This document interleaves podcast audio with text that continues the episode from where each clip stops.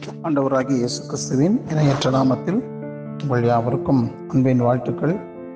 இந்த காலவெளியிலே மறுபடியும் உங்களோடு தொடர்பு கொண்டு உங்களுக்காக ஜெபிக்கிறதிலும் நீங்கள் விசுவாசத்தில் வல்லவர்களாக இருக்க வேண்டும் என்பதும் சுகமாய் இருக்க வேண்டும் என்பதும் ஆசைப்படுகிறேன். இப்பொழுது தியானத்திற்கு எடுத்துக்கொள்ளப்படுகிற வசனம் மத்திய ஏழு ஒன்று ரெண்டு. கத்தராக இயேசு கிறிஸ்து கூறியிருக்கிற வார்த்தையை நாம் நினைவுகூறுவோம் நீங்கள் குற்றவாளிகள் என்று தீர்க்கப்படாதபடி மற்றவர்களை குற்றவாளிகள் என்று தீர்க்காதருங்கள். ஏனெனில் நீங்கள் மற்றவர்களை தீர்க்கிற தீர்ப்பின்படியே நீங்களும் தீர்க்கப்படுவீர்கள். நீங்கள் மற்றவர்கள அளக்கிற அளவின்படியே உங்களுக்கும் அளக்கப்படும். இன்றைக்கு நாம் பேசி வருகிற தலைப்பு ஆசீர்வாத குறைவுகளுக்கு என்ன காரணம்? நாம் ஆசீர்வதிக்கப்பட வேண்டுமானால் எவையெல்லாம் பின்பற்ற வேண்டும்?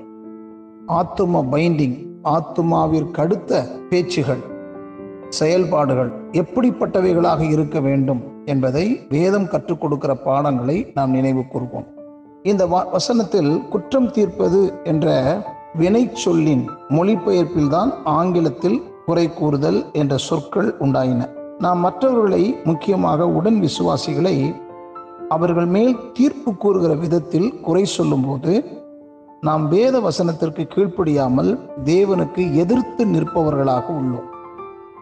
இது யாக்கோபு மூன்று பதினஞ்சில் பூமிக்குரிய ஆத்துமத்திற்கு அடுத்த பேய்த்தனத்திற்கு அடுத்த என்று சொல்லப்பட்ட நோய்க்கு நம்மை ஆளாக்குகிறது.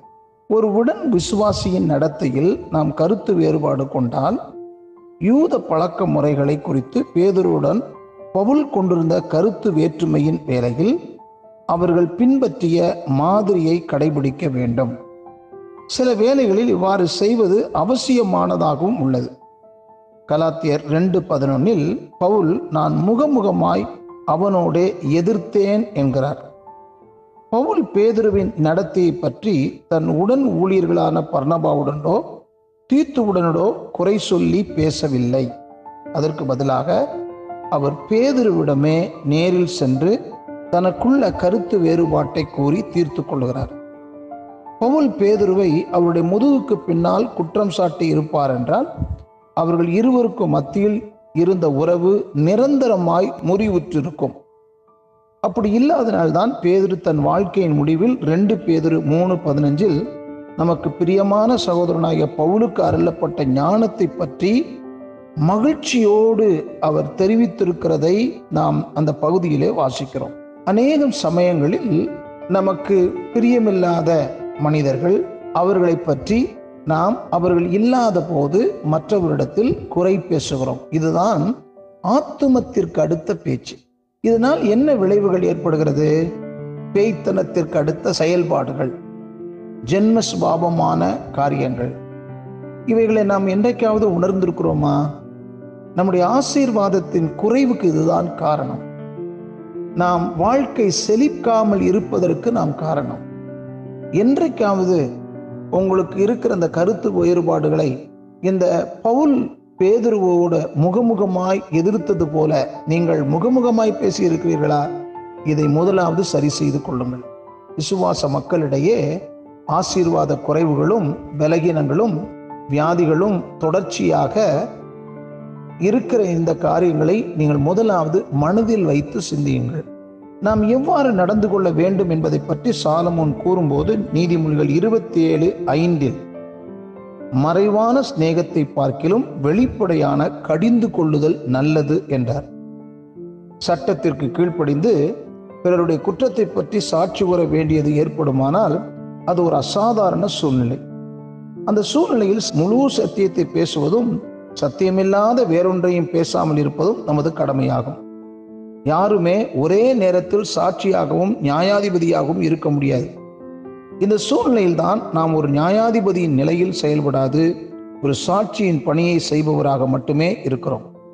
இச்சூழ்நிலையில் நியாயத்திற்கு வழங்கும் பொறுப்பு வேறு ஒருவருக்கும் கொடுக்கப்படுகிறது.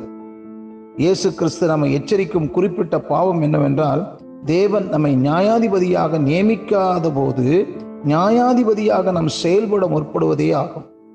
நாம் பிறரை குற்றப்படுத்துவோம் என்றால் காலப்போக்கில் எப்படியாவது பிறருக்கு விரோதமாக நாம் கூறிய குற்றச்சாட்டுகள் நம் பேரிலும் சுமத்தப்படும் என்றும் அவர் நம்மை எச்சரிக்கிறார். வேதம் நாவை தவறுதலாக பயன்படுத்துவதனால் விளையும் தீமையை குறித்து விவரித்து கூறுவதை பார்க்கும்போது நம்மில் வெகு சிலர்தான் குற்றவாளிகள் அல்ல என தைரியமாய் சொல்லிவிட முடியும். நாம் பிறரை நமது நாவின் மூலம் காயப்படுத்தி இருப்போம் என்றால் நம்மையும் கிறிஸ்துவின் சரீரத்தையும் கலங்கப்படுத்துகின்றவர்களாய் இருப்போம். நாம் இப்படிப்பட்ட குற்றத்திற்குள்ளாக இருப்பதை அறிந்தால் தேவனுடைய மன்னிப்பையும் சுத்திகரிப்பையும் நாடி மனம் திரும்ப வேண்டும்.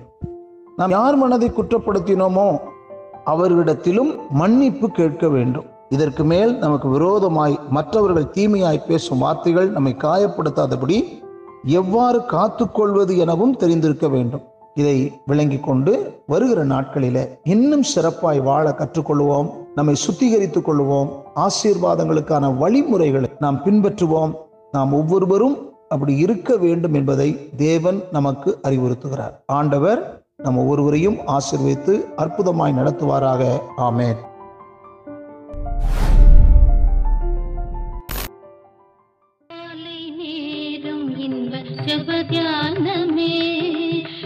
கருணை பொற்பாதம் காத்திருப்பேன். அதிகாலையில் அறிவை உணர்த்தி அன்போடு ஏசூதினம் பேசுவார். காலை நேரம் இன்ப ஜபத்யா